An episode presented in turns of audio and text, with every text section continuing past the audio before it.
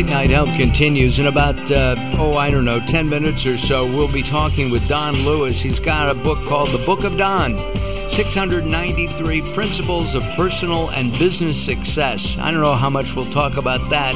The man's 75 and is getting ready to go on yet another motorcycle motorcycle competition and he wins these things against people of all ages. Kind of amazing. We'll talk to Don uh, Lewis coming up here on Late Night Health. Uh, right now, we're speaking with Christopher Hardy and Jake uh, VanLandingham.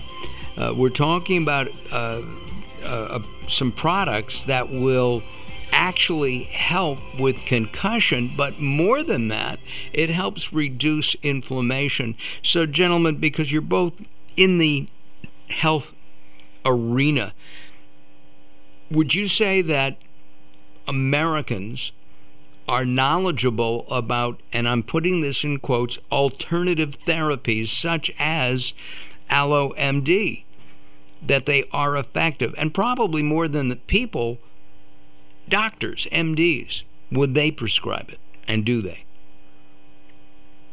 Chris?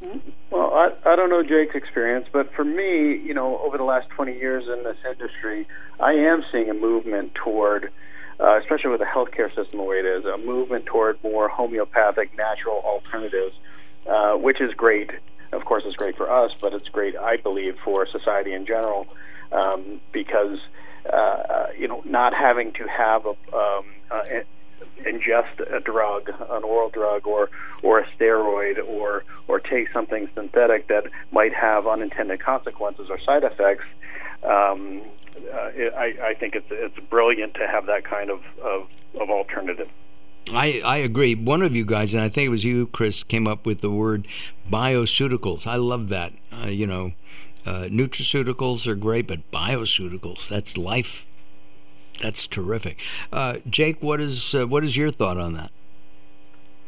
Well, I think in the in the area of neuroscience, it's kind of limited because a lot of the homeopathic opportunities, if you will, don't cross the blood-brain barrier, so they're not going to have an effect on the central nervous system, the brain, or the spinal cord there has been a movement towards um, omega-3 fatty acids and things like that that are lipophilic and therefore will dissolve quickly into the brain, and using those at a homeopathic uh, you know, as a homeopathic treatment. With regards to concussion, um, there's not been anything pushed forward at that level to date. Uh, so we're now looking at that as a combination between AloeVeritas and Prevacus to get a new a new cream that can be given topically, so non-invasively, that can get to the brain. Components of which are included in aloe, which is a natural bioceutical, as Chris said, that could onboard the brain and have an anti-inflammatory available to reduce concussion if you were to have one. So if you're going to, or say your son is going to play pee wee football, he's 10 years old, is going to be tackled today. He's able to safely give this bioceutical before the game. It's in his in his brain within minutes and can hopefully be sustained there throughout four to six hours. And if he did have a concussion, there would be an anti-inflammatory on board. Um, for Prevacus, we're also creating a drug post-concussion that is not only an anti-inflammatory but also reduces what is called oxidative stress, most people know as free radicals and also improves blood flow to the brain.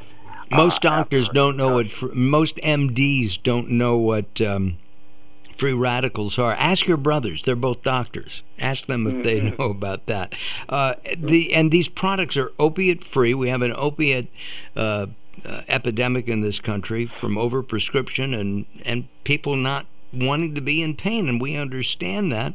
Uh, and then, um, you know, things like ibuprofen uh, have been proven to be, while effective, they have so many bad side effects. We need something else to do that, uh, to, to, to fight pain, and to do it in a more natural natural way. Uh, Chris, by the way, right. you, you described yourself earlier as a aloe farmer. Is that do you raise do you raise how do you raise aloe? I mean, do you you're, you grow it?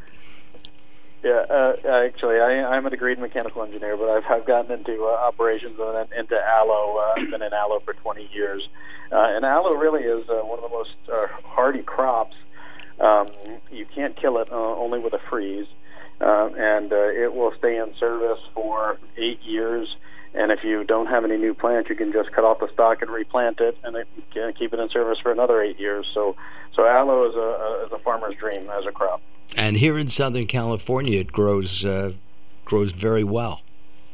I know that people have, you know, they have a, a, a, a you know sunburn or something. They'll they'll rub uh, the uh, the juice, the moisture of aloe on on a burn or something. Gentlemen, thank you very much for spending some time with us today. We really appreciate it. We'll have both of your websites at latenighthealth.com in the next week or so, and uh, join us there. We'll have their pictures up as well and uh, information about their products. Uh, I'm Mark Alyn, along with the insane Daryl Wayne.